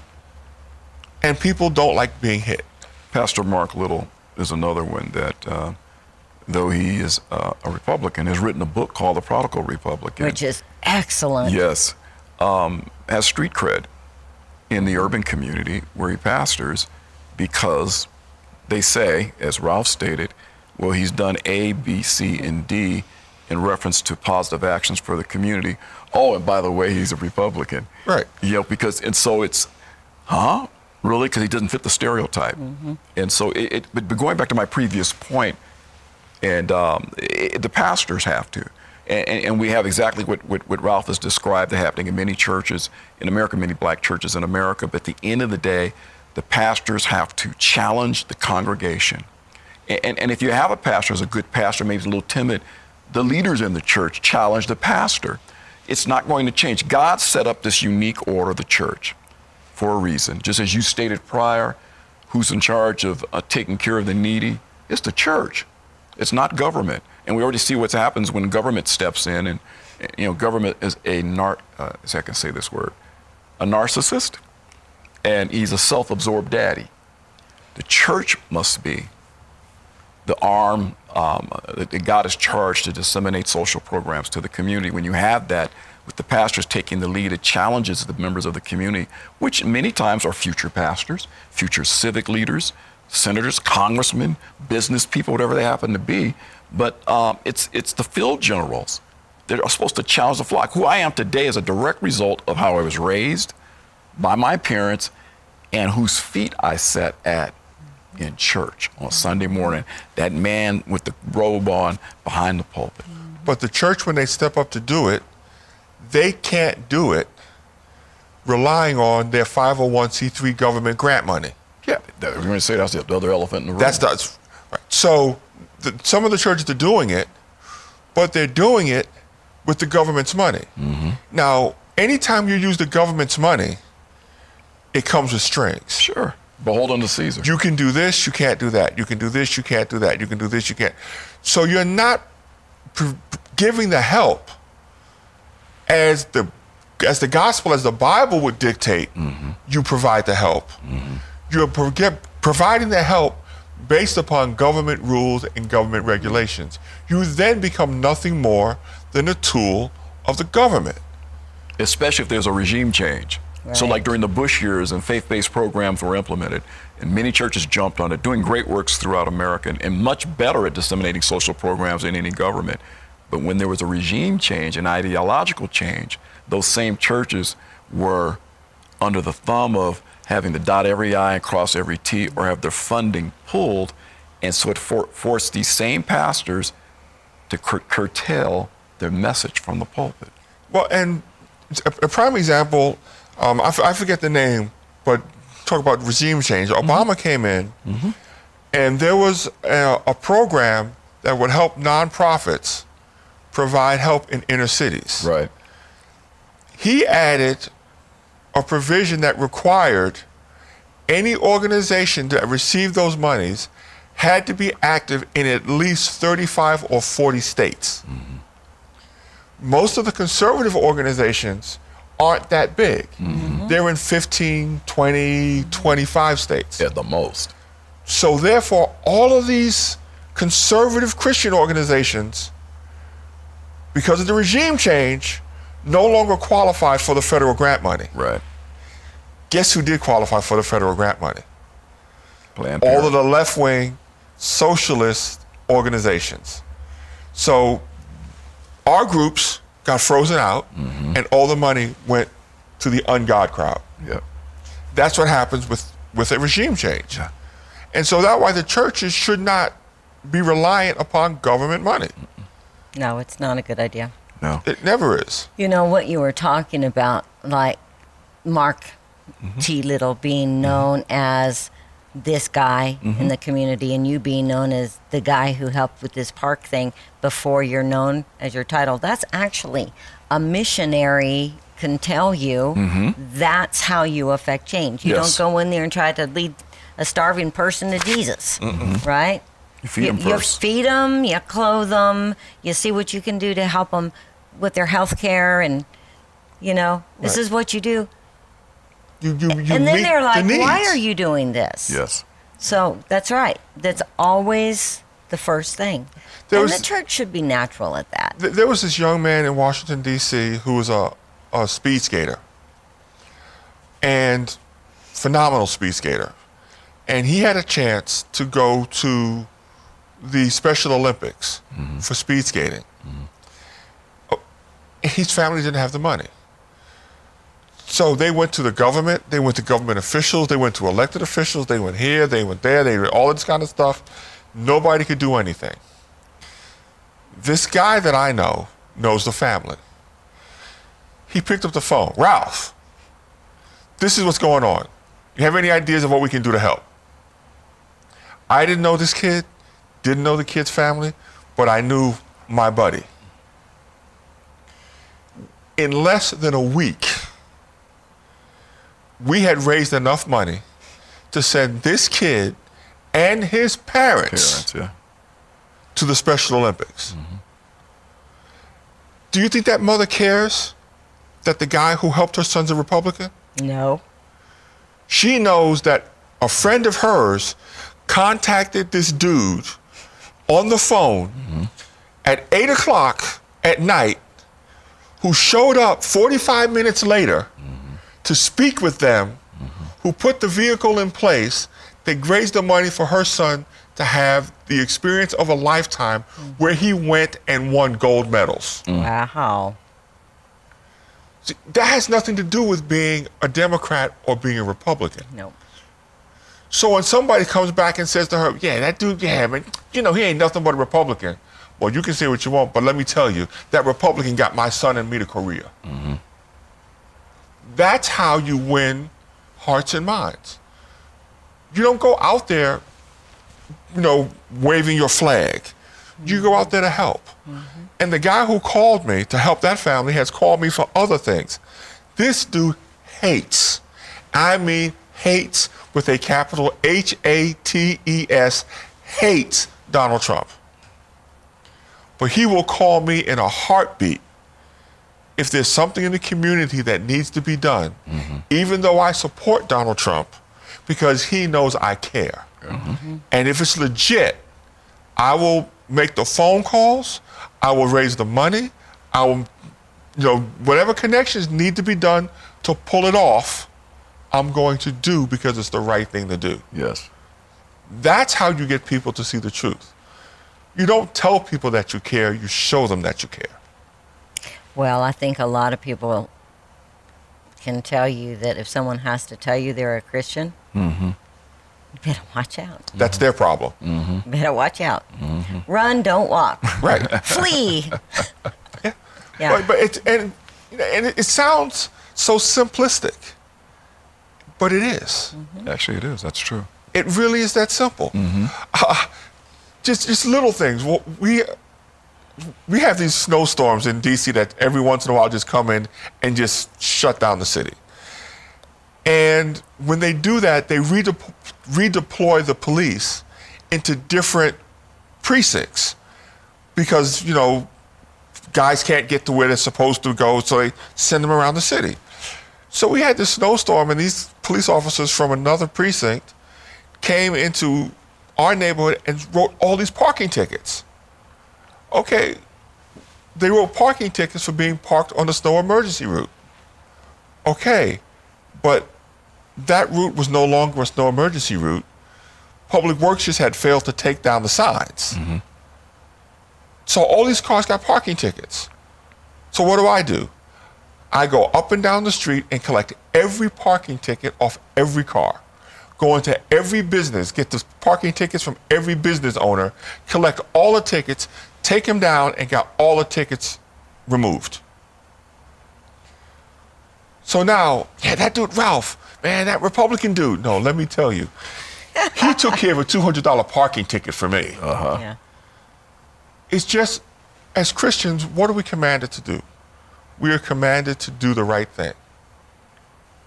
To step in and do the right thing when we have the power and the ability to do it. Do so. Well, actually, we're commanded to be salt and light, right? But that's- But what you're. Some people are. We have this guy who teaches on this station, and he's not this big scholar, scholar kind of guy, but he has a way of taking scripture mm-hmm. and helping you understand how that applies to your life. Mm-hmm. Well, that's what you just did, Ralph. Yeah. Because what you are doing, although it doesn't seem that way right at first until you think about it, what you're doing is being salt and light mm-hmm. Mm-hmm. without ever saying a word. Just go collect the tickets. And who would think that this is a way of being salt and light, of doing, Right. Of doing. Of, of doing. doing. Right. You know, and you, you talk about the, uh, the other gentleman, uh, my wife and I, we use the phrase put the cookies on the bottom shelf. What's that mean? it means that too many um, preachers, especially those of us who have gone on and gotten advanced degrees, we we want to show you how intellectual we are. No, we want to talk about soteriology, and we want to talk eschatology, and we want to talk hermeneutics, and everyone in the congregation is looking at. Yeah. What's that? that? is he talking about? Well, see, when you put the cookies on the bottom shelf, Got it. it means that you're taking all of those highfalutin ideas and you're breaking them down in such a way that everybody in the church can understand it And enjoy the cookies. and enjoy the cookies because you've put the cookies where everybody can reach them. You've put the cookies on the bottom shelf. You know, w- one sermon that um, I've done a couple of times that the, the, the response is amazing because I play tic tac toe. In the pulpit, I get a bunch of kids to come up and I play tic tac toe and talking about sin. And, and I call it the sin game. Mm-hmm. And the adults get more from that sermon than the children do because the cookies are all the way at the bottom shelf. Mm-hmm. Because I mean, in tic tac toe, no one's no one should win the game. Right. If you have two people who know how to play, no one should win. Mm-hmm. So if no one can win, why bother playing? So, and that's what the ultimate lesson is. People pl- get involved in sin because they think they can win. And you may wind up winning a, f- a few games, but eventually it's going to catch up to you. And either you're going to lose or you're going to mm-hmm. stop winning. Yes. Mm-hmm. And so when it comes to sin, the only winning move is not to play. And so I go through this whole thing just with, with a flip chart, with pens and paper, and just play tic tac toe, and and preach around tic tac toe, and every time I've done this, the response from the adults is just, it's staggering. They were like, that was so simple. I get it. Why should we play? We can't win. Hmm. Put the cookies where everybody can reach them. Mm-hmm. Well, that must be what Jesus did when you think about his time on earth. He told parables. And that's what a parable is. Uh, he got it, it, it, it was so that even I could understand the point he was trying to raise. Now, some of the parables we don't understand Uh, some of because them, his they're not disciples asked him later, "What does that mean? What Right. was that?" It's a little too deep for them. yeah. But you're right. The parables were a way of taking a, a high thought Yes. And reducing it to the comprehension level mm-hmm. of the individuals that you're trying to reach. Exactly. Your average citizen that's out there. Right. And, and that's what we have to do with, with, with our communications. I mean, we could sit up here and communicate at such a high level using No, we SAT would- words, We'd get bored. but, but no one else would understand, or very few people would understand, and we'd be talking to ourselves and we just wasted two hours of our lives. That's right. It doesn't matter how smart you are if no one understands what's coming out of your mouth. Your ability to articulate your thoughts in a compelling way is something that um, I was taught from my youth, and it dawned on me that that's one of the keys. You know, if you can if you can do that, um, it's not about five dollar words. Um, although I live in a city that, you know, usually after folks' names, a whole lot of letters for all the degrees they have, and and, and, and in the conversation at some point they're gonna let you know how many they have and what they're about. Um, uh, and, and, and so, and I'm not wired that way. Um, for one thing, I don't have all those degrees after my name. And so things have to be distilled down for me in a basic way. So I try to do that in the radio show. Okay, well, I can go and talk about all this highfalutin stuff, but let me break it down to something that the average guy, including me, can understand. And I find that those, using that tact, because I t- tell stories on the show and I get teased about that, um, allows me to, I think, be more compelling and, uh, and, and getting my thought across. And it also allows my guests, whoever they happen to be, uh, to be able to uh, uh, be more uh, uh, more compelling in, in what they're trying to get across. But you, you, you and I both know you get on some of these shows in D.C. and they sit there and talk. I'd be sitting at some of these things on Capitol Hill going, I have no idea what they're talking about. Or you do understand what they're talking about and you just sit there and go, fool, shut up. Yeah. You know, because, and, and I'm not, again, I'm not going to mention any names, but there are these guys that come on and they throw out all of these, you know, big highfalutin words and they're, you know, the, the um, a doctorate of philosophy at this university, or the, you know, the doctorate of political science at this university, and doctor this and reverend that, and and you just sit there and, and you look at them, and we understand what they're saying, but it's like, who are you trying to impress? Mm-hmm. I mean, do you have such low self-esteem that you have to try to prove to everyone else how smart you are? Mm-hmm. What difference does it make that you use words that people are going, what does that mean? And they're flipping through a dictionary instead of paying attention to what it is that you're saying. right. No, I'd rather have people listen to me and understand. Now, you know, we mentioned that I have, you know, the degrees and everything else because people do want to know, you know, your background and, and stuff about you. Well, but what- you know, I don't lead with that. You know what I think is interesting about that because when I talked to Lonnie and he told me about your different degrees and stuff, I always go into that when the Lord was forming you in your mother's womb and he knew the calling that he was going to put on your life. It's like, so I'm going to direct him over here, he can get mm-hmm. this degree, and I'm going to mm-hmm. direct him over here, he can get this degree. And when those two things intersect, he can do something for me.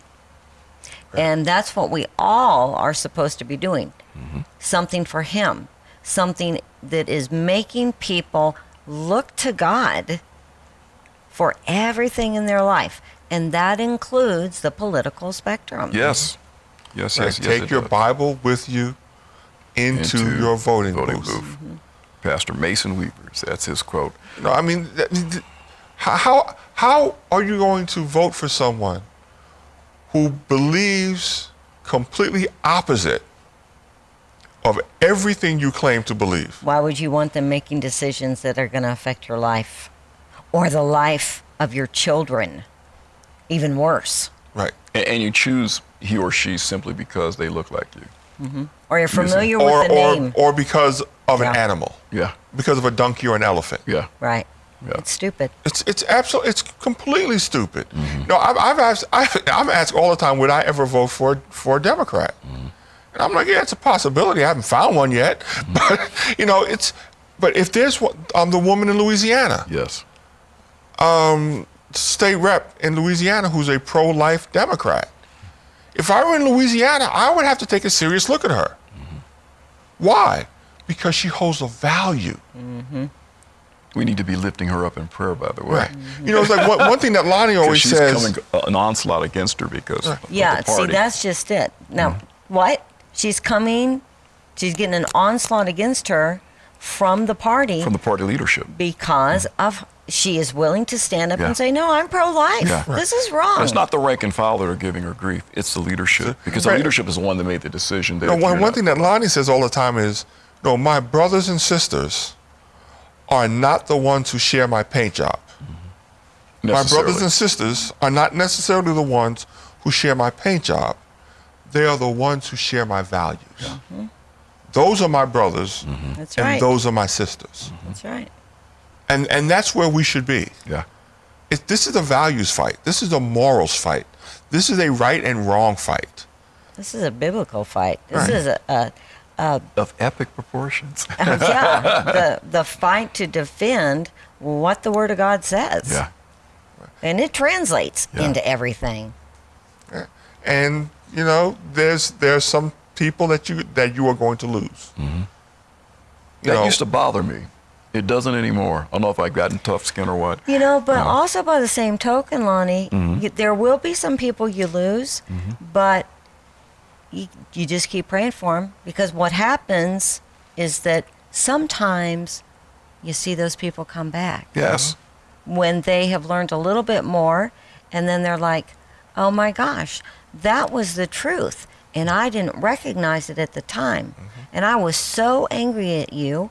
And you know what happens? They love you even more for being willing to speak the truth, even though you know you risk losing their friendship, losing their viewership, losing their support, because the truth is that important. Mm-hmm. And so then they really love you when they when they they finally get it, and they're like, "Wow." Yeah, I had to come to terms with that and, Yeah. and figure out and, and got my, not get my ego in it that I didn't reach that person. We're not allowed to have egos. Amen. Our job is to plant seeds. That's right. And when I got that, I okay, I get it now.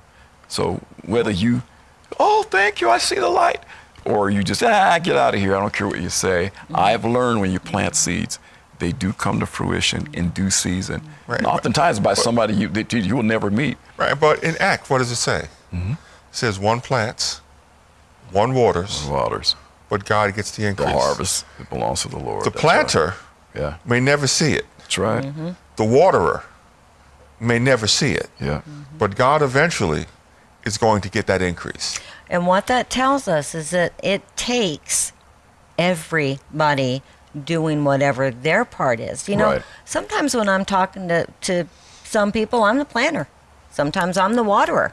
Sometimes I'm the harvester. sometimes i'm the fertilizer Yeah. Very good. Very good.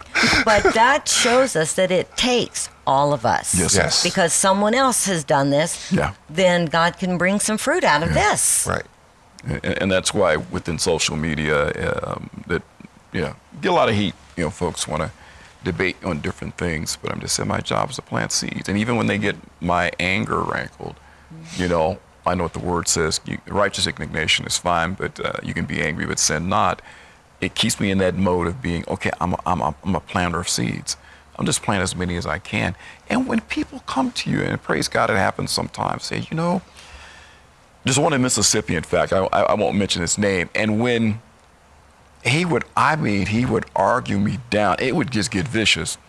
And I said, uh, well, I'm not going to deal. No, I'll continue on.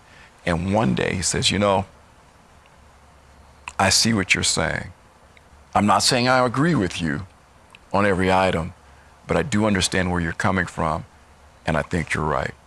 I nearly teared up because this guy was just, he was, you know, you're this, you're that. I won't even use all the names and the words and so forth, but I kept planting seeds.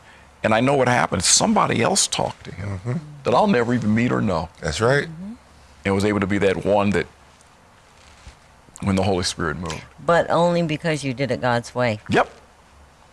Yep. you know? That's so true. Because if you don't do it God's way, you end up adding insult to injury. Mm-hmm. And then, you know, and if we do lose people, God will replace. Uh huh. That's right. I met you. Mm-hmm. If I hadn't been doing what God had wanted me to do mm-hmm. and done the things and said the things that God wanted me to say, we would have never connected. So if you do lose, God will replace. Because God is a God of increase. Yes. And also, his gifts and his callings are without repentance. he never changes repentance. his mind.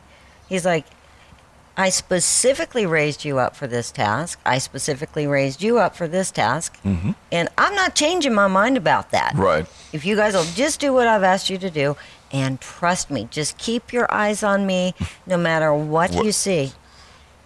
This is where Ooh, that's rubber meets Yeah. the road. That's the one that uh, I I struggle with at times. Everybody does. I make. It's like I make tremendous advancements. I'm there. I have arrived. I get it now. I'm never going to go through that again. And Thank then- you, Lord Jesus. and then 15, Yeah. 20 minutes Yeah. later, I'm like, oh, Lord, how are you going to be there for me? I don't know. Well, what, what's that game show with um, Vanna White? Oh, With the wheel? Wheel of Fortune. Wheel of Fortune. Wheel of Fortune. You know, so, sometimes I feel like I'm a contestant on Wheel of Fortune when I'm dealing with God, Mm-hmm. and I'm like, "That look, Lord, can I buy a vowel? you know, can, can I have a clue? Can- you know?" And he's like, "Stay the course. Yeah. Do what I told you to do." Sometimes he Be just wants us to be still and know that he's God. Right. That's all he wants. Mm-hmm. Yeah. And sometimes we want to buy that vow. Thank you. Right. and he says no. Oh, yeah, patience. He's teaching us patience when he does that. Yeah. And uh, like that old adage, and uh, oh Lord, oh Lord, crying out to you, Lord, oh Lord, please give me patience. And then I had a wiser person than me. Don't ever ask for that. Don't ever ask that, Lonnie. You're gonna get said, it "Yeah, anyway." You're gonna get patience. You know how you're gonna get it? I said, no, how like he said, trials and tribulations. I said, oh, let me, That's right. Let me, let me hold up. I got enough of that going on right now. We're good, Lord. I'm just gonna trust you. That's it. no more trials and tribulations. Oh boy, that is so very true. Um, this Christian walk that we're on is like nothing else I've ever experienced. Now, I was raised in church, knew the Lord from a very young age, just had a kind of an understanding that He was there even before I understood what was in the Word of God. Um, I don't know what that is. I just, it's always been with me. But as I get older, and begin to see him in terms of how he moves and things. I'm like a little kid at Christmas, you know, looking to open up the gifts to see what's the next great thing um, from mom and dad, or Santa Claus, as it were, when we were coming up. I knew there was no Santa Claus from the time I was about nine, ten years old. But I continued it on anyway because I just enjoyed you get the- stuff, you and get- it's you- fun. You get stuff, and the fun that was associated with not even so much the receiving of the gifts, but the giving, which is what my parents were teaching me. The giving and to watch the look on mom and dad's faces or in the faces of my siblings. And I tell you, being a Christian is a most amazing thing. Okay, so when we're talking about this faith walk, mm-hmm. and this isn't so much about how we see God, that is a part of it. But what I'm learning, it's more about how God sees me. Mm-hmm. And how do I see that God sees me? Mm. Right? Mm. Because he actually sees us. If, if the blood of Jesus covers every sin that was ever ever done, you're talking garden to the end. Mm-hmm. Every sin. God sees me as perfect. Mm-hmm. He sees me like he saw Adam and Eve mm-hmm. before the fall. Is there anything he would withhold from me? No. Will he move heaven and earth to do anything for me? Will he always make sure that my needs are met? Yep, Yeah. he will. Yeah. So it's a combination of how we see God, but how we see that God sees us. Yes. And what that blood of Jesus actually did for us, because it was the game changer. It was when I when I fi- when I when figured out when it hit me what the blood of Jesus meant. And again, I like to tell parables and stories to make it where I can understand it. And so some of my uh, uh, friends and pastors and what have you um, coined this phrase is that the blood of Jesus is the thing that dif- separates you from the, the wiles of hell. And so it's like being at a zoo and you got a great big ugly mangy lion and he's growling and he's intimidating and his breath stinks and you can smell him. He's right there, um, but you're not moved emotionally by him, although all your senses say that you should, and you're not moved because there's bars between you and him, and those bars are the blood of Jesus. When that got in my spirit, there's a boldness that comes from that. So the thing that I had to be cognizant of is the thing I have to watch out is do not let Satan and his machinations scare you to the point where the blood's got you covered, you're good to go, but he can scare you, make you run out in the street and get hit by a car. Mm-hmm. But too many churches don't even preach about the blood anymore. They don't. It's it's all about prosperity. Live your it's best life all now. about exactly. It's, it's what I call slot machine theology. you know, you, you go to church on Sunday, you pray, boom, you pull the lever, you expect to leave the church, and God's going to pay out. Yeah, They don't talk about the blood, the power the power of the blood. in the blood. Yeah. I know I was shocked when I heard that most churches have removed their crosses from their sanctuaries. Oh, yeah. I'm like, why Yeah. would you do that? Yeah, I, I, Because you got to make it modern and attractive to people. relative. What was it that you told me? And it, it was that man you mentioned a little while ago. Mm-hmm. The, the gospel is what? It's um, confrontational Oh, or Pastor Mason Weaver. yeah, He said Christianity was an offensive religion. exactly. First time he said, it, I went, huh? He said, oh, yeah, it's very offensive. I said, in what way? He says, think about it. It's the only religion that confronts you to make a choice. Mm-hmm. And whether you choose or not is beside the point. If you don't choose, you've choosed. Um, I said, I, I, and I hadn't thought about it that way. He said, oh, yeah, Jesus was very, very offensive. And then you start I reading the Bible differently. The way, Yeah. The truth, and the life. No one Comes to the comes to the Father but By me. By me. Yeah. That's offensive Yes.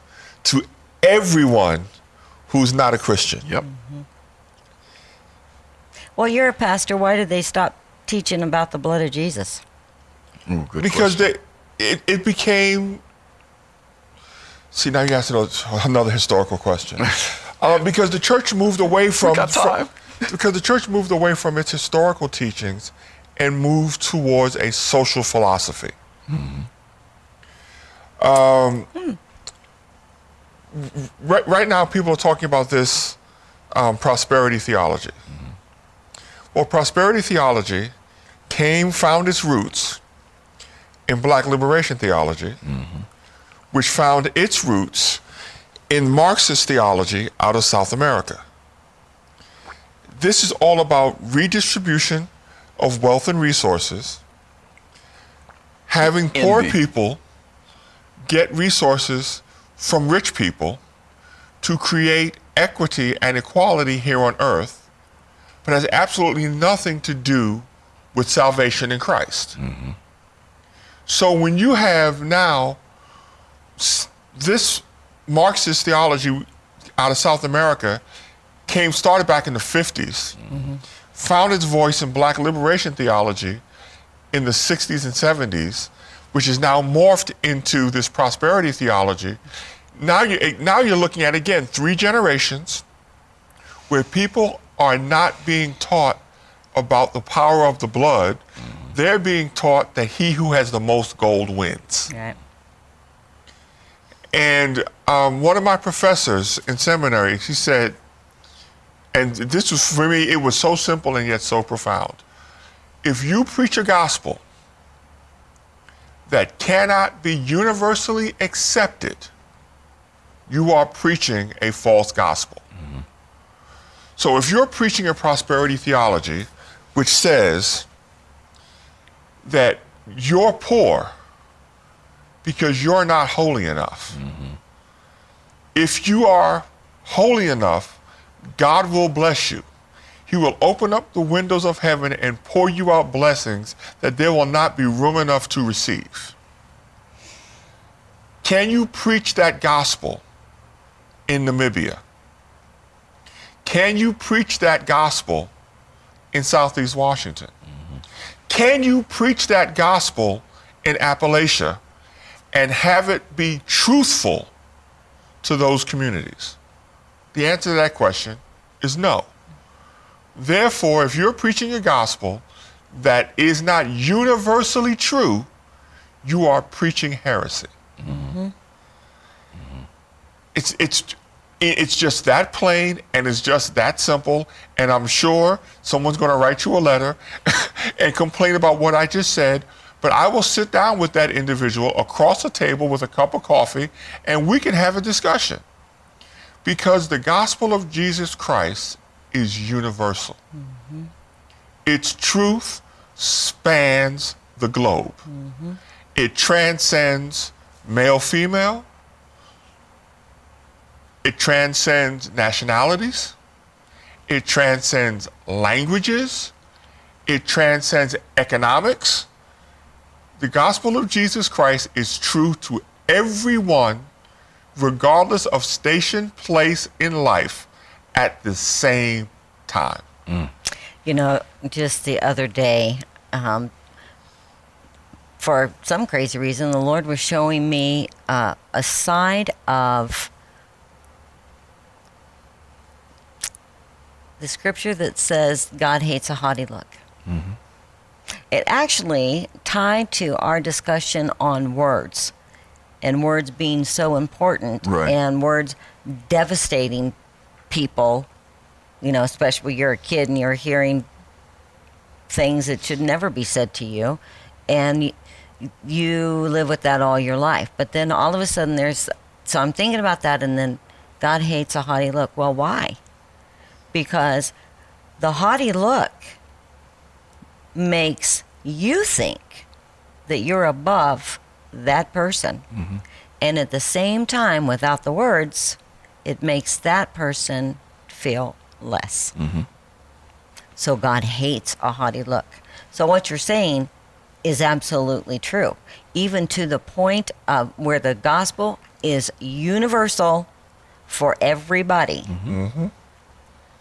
There's nobody. God. God loved King David.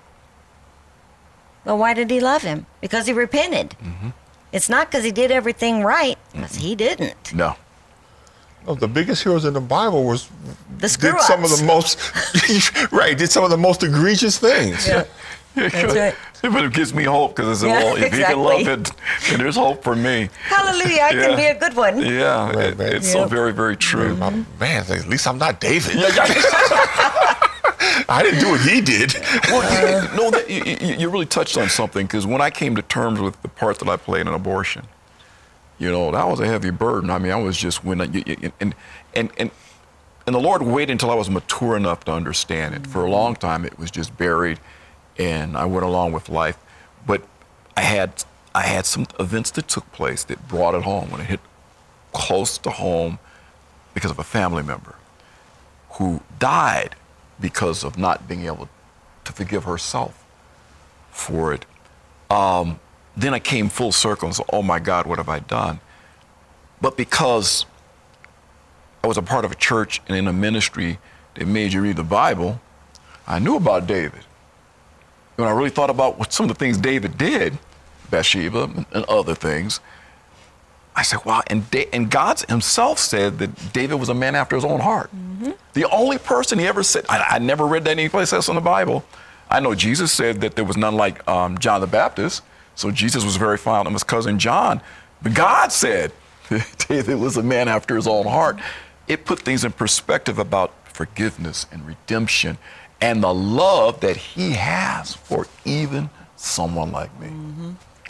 And, and something that also we really, I don't think is stressed enough, is the church needs to stress to individuals they need to forgive themselves. Yes. Exactly. Because people will forgive others, but when it comes to forgiving their own faults, their uh-huh. own slips. People are hard on themselves and they carry such a personal baggage Okay. of guilt and weight. Okay. That they when need that happens and you are carrying something that you're just not forgiving yourself for something, Mm-hmm. it makes you completely ineffective in the kingdom Yes. because you can't. I'm I'm so bad. I've done so many horrible things. I've been divorced 50 times. All of these horrible things. I can't. I can't because of this. Right. That's a lie of the enemy. Yes. Of course it is. Yes. But that isn't stressed, in my opinion, that isn't stressed enough. That's right. You know, Yeah, people right. learn God God will forgive, He's faithful to forgive. But the, a key ingredient is you need to forgive yourself. And Yes. you better do it, or you're never going to be an effective tool in the hand of God. Yes. And that's our responsibility, You'll always be hamstringed. always. Mm-hmm. Man, this has been a fast two hours today. Yes. We run out of time. I know. So, I, I just have a question. Yes. Okay. Well, you got 30 seconds. Um, can I come back? I was gonna. I was. I was just gonna say. You know what? I I really pray that you come back because this has just been fabulous. You found a good one, Bonnie. every once Yet another keeper. Yeah. It's Blind like- chicken gets a of corn every now and again. So you've just really been a blessing, and um, it's a blessing to have you co-hosting with me, Lonnie. I just love it. thank you, Amy. So thank you so much for joining us today, and I hope you were blessed. I hope you learned something, and um, I think you're. I, I hope you're as grateful to the Lord for GLC as I am. See you next time.